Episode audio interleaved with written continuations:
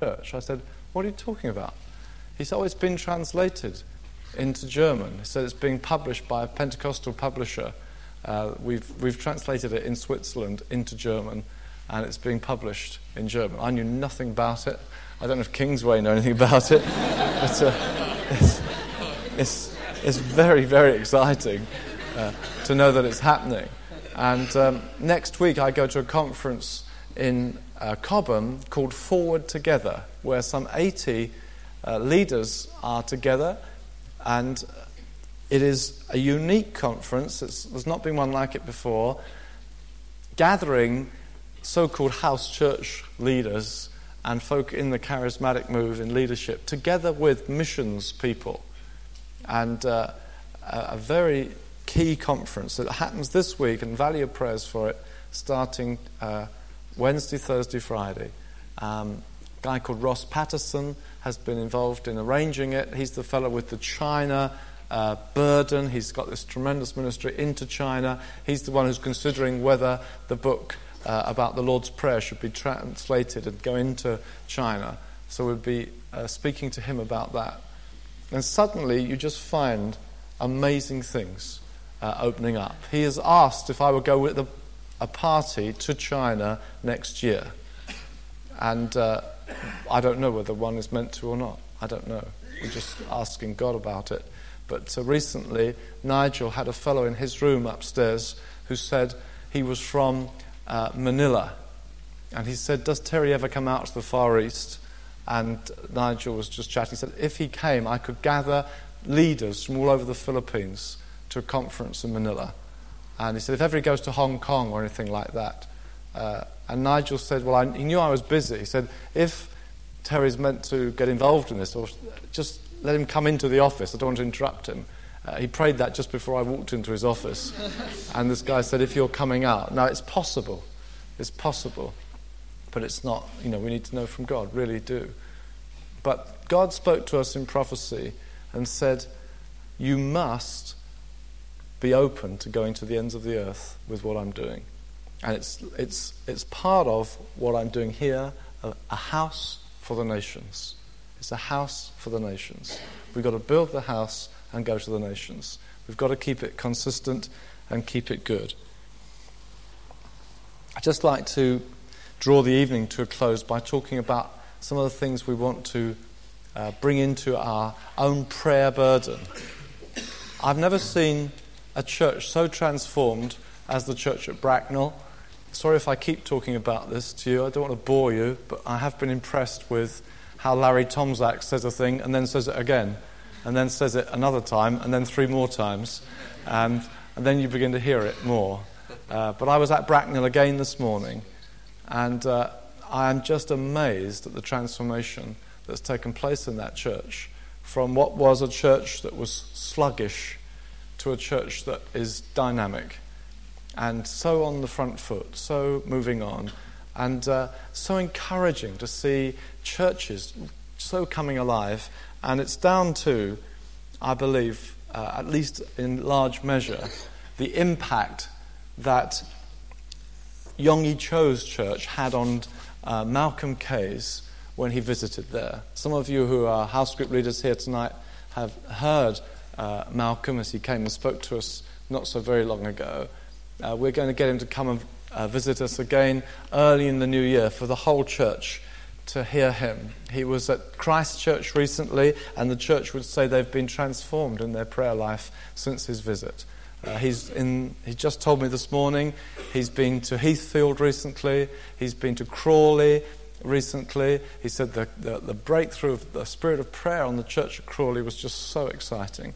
Um, God is just touching people. And when one thinks of a church like Yonggi Cho's, it's right out the back of Beyond, and it's a voice to the nations. And God can do that. He can bless a church and make it a voice to the nations. And we want to rise to the challenge of prayer.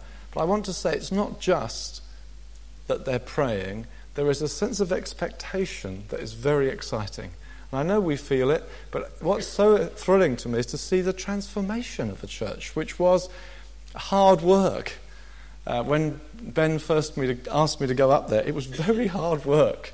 and uh, hardly anybody was even raising their hands in worship. You know, it was, uh, it was very slow moving. But it's just so radically changed. I took Wendy with me this morning. Uh, I think it's the first time you've seen it, darling, since it's changed. I don't know if you uh, would comment on that at all. I just think it's just seeing how God uh, changes a thing. And I want to encourage you uh, that we might rise more and more to being on our toes, to being more and more prayerful. I notice while Ben's preaching, lots of people, Amen, yes, mm. Uh, it's like that at the Dales Bible Week. We're a bit reserved in the South. But I was just amazed to see the change and the, the stirring that's coming. And I want to exhort and encourage that we might be more and more in prayer. What happened when, uh, ben came, uh, when Malcolm came back from uh, Korea was that they had a week of prayer as a church. Now, they had it every morning from 5 till 7 a.m. Now, it's gone very quiet, and uh, we thought we'd like to have a week of prayer but we thought we'd go for the evenings. but they uh, had a week of ba- they, they said as a church they kind of had a baptism of prayer. And God just came upon them in those prayer meetings, out of which many individuals would say their prayer life was transformed, not just in meetings, but privately. We're going to start the new year with a week of prayer in the evenings, the first full week in the new year will be a week of prayer, Monday to Friday. Uh, we also want to introduce a new prayer meeting so that we have a weekly church prayer meeting. But instead of making it every uh, Sunday night, we want to introduce alternate Saturday morning prayer times. We are going to have prayer meetings down here for one hour on alternate Saturday mornings running from 8 until 9 a.m. On Saturday mornings, 8 till 9 a.m., alternating with our present Sunday night prayer meetings, so that we can be constantly calling on God for what He wants to do in the nation. There is evidently a sense of breakthrough. It's being talked about quite widely.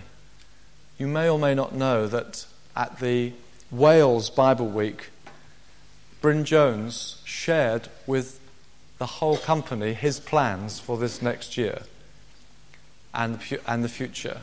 You may or may not know that that team base is moving from Bradford to the Midlands. He talked about all their plans of planting churches and uh, of folk being on the move for the gospel's sake. When he had finished outlining his strategy, the Spirit of God fell on the platform party. And uh, Bryn and Keri both fell over. Uh, the rest were looking on at first. And uh, it was quite funny because, as I heard from one of the brothers, he said it was all the more extraordinary because we didn't believe in that kind of thing. I can imagine sort of lying on your back saying, But I don't believe in this. But they've, they, in all honesty, have not been all that open to that particular kind of manifestation. And God powerfully came upon them uh, that night. For about 20 minutes, they were just laid out on the platform. Apparently, thousands of people sang songs and waited for whatever was going to happen next.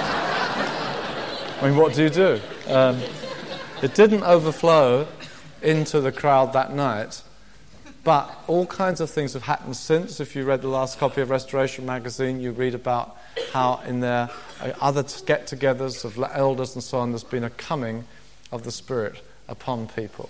Um, this last week we heard from Steve Wolford. Steve around? Steve Wolford's brother is with one of the churches uh, in that context, and he said that last week or recent weeks, very, very recently, uh, this, one of the brothers there was preaching on Jehu and the zeal of the Lord. And if you know the context of the story of Jehu, he says at the end, I'll show you my zeal for God. And if your heart is with me, give me your hand. That's abbreviating it. And as he was um, praying, he felt the Lord said to him, Preach on zeal. At the end of the meeting, offer to shake hands with any of those young men who come, and I will impart my zeal to them. And he had 40 young guys present, and uh, at the end, he said that. He said, God's told me this, and waited. No one moved. Uh, then one guy came forward. He shook his hand. The guy hit the deck. He then had a queue of 39. at, at the end, 40 people lying flat. He says, What do I do now, Lord? And the Lord said, Prophesy over them. And he started prophesying over them. He said it was like waves of the Spirit moving on these young people. Uh, a similar story happened in the church of Steve's brother's church, uh, and a real impartation of power. And he said in one of these churches, they have had, since the Bible weeks, nearly every outsider who has come to their meetings who is not saved has been saved. They were going through a bad patch in the spring. They dropped from 120 down to about 100 people. They had a, a hard time. Group had left. But God's really visited them. And they're saying, they're back up to about 150 now. And they're, they're almost saying to their friends and neighbors and relatives, come to the meeting. Because they just know if they get them there, they'll get saved. And there's such a sense of the moving of God. Now, I could give you all sorts of stories that one has heard up and down the country. Even up in Lewis, the Isles of Lewis, one is hearing God is moving again powerfully by the Spirit. God's on the move. And really, that's why we need uh, to encourage one another. Let's lay hold of God. It says in Zechariah 10, verse 1 in the t- ask of the Lord rain in the time of the latter rain. When God is showing that He's willing to move, let's lay hold of Him. I do thank God for the, the sense of prayer burden that's with us. Thank God for recent prayer times. There's been such a calling on God. It's so encouraging to, to know that we're feeling it together. I just say, let's, let's go with it with all our heart. Let's lay hold of God. Let's believe that God is full of compassion for the people in these towns and across the nation. God has an answer to our nation's sickness, and it's the church of God. That's his answer. And we need to give ourselves to fervent prayer. So let's move toward that. We, we're, we're so much not wanting to crowd out our lifestyle that's why we felt we didn't want to go for every Sunday night.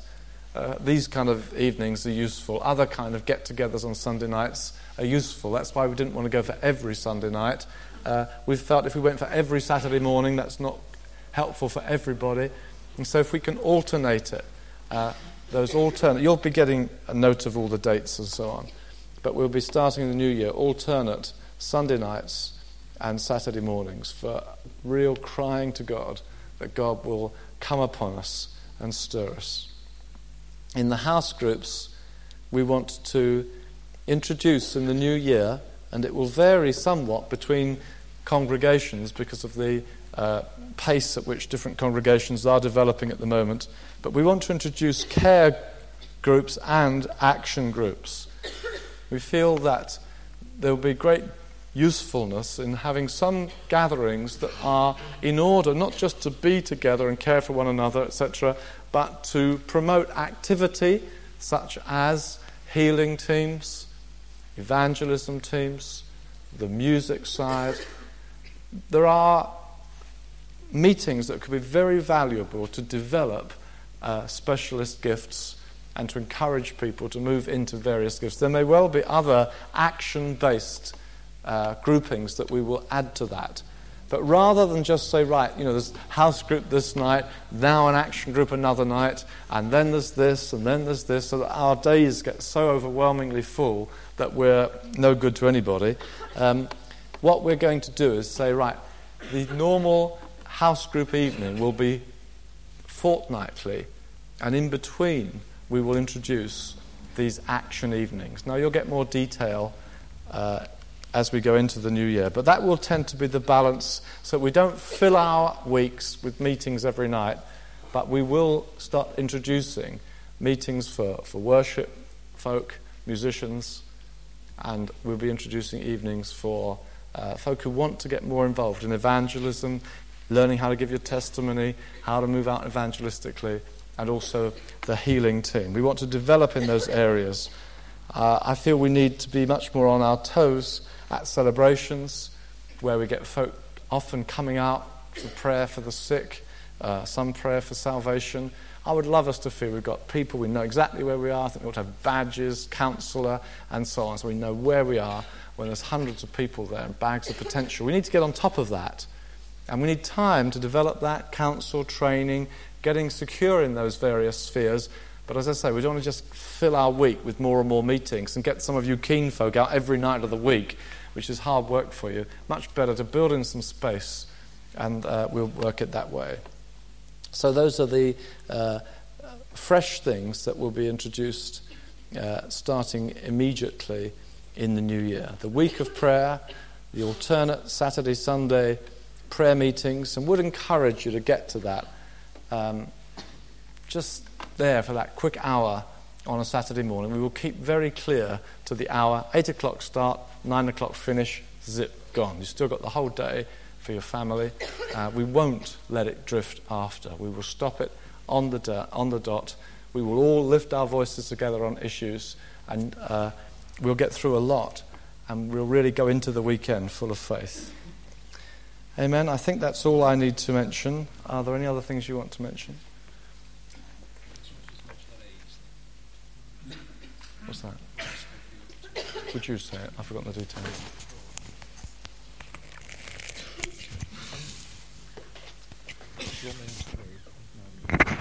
Could I just say that um, on Wednesday I met with Roger Schofield, whom some of you will know. He was Bryn Jones's administrator for a number of years.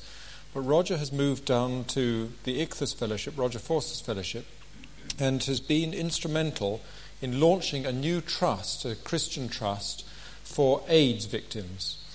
You'll all be familiar with the Terence Higgins Trust. What you may not be aware of is that it is totally gay, and the counsel and support given is from the gay section of the population, and is very supportive. One's got to commend them for the support they are giving.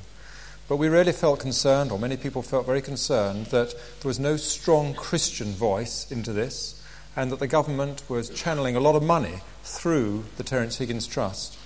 And so Roger has felt very clearly led, and I think God has clearly opened doors to confirm this, that he should establish a trust which will be independent of Ichthus, although it will be covered by them, but is not a part of Ichthus.